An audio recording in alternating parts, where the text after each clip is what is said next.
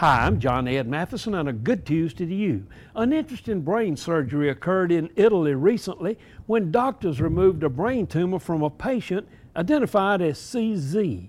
The interesting thing is that the patient was conscious during the nine hour procedure and even played his saxophone during the surgery. This allowed the 10 member medical team to map various sections of his brain and preserve the areas that are responsible for his ability to play music. The medical team heard five presentations of the Italian national anthem and the soundtrack from the 1970s Love Story.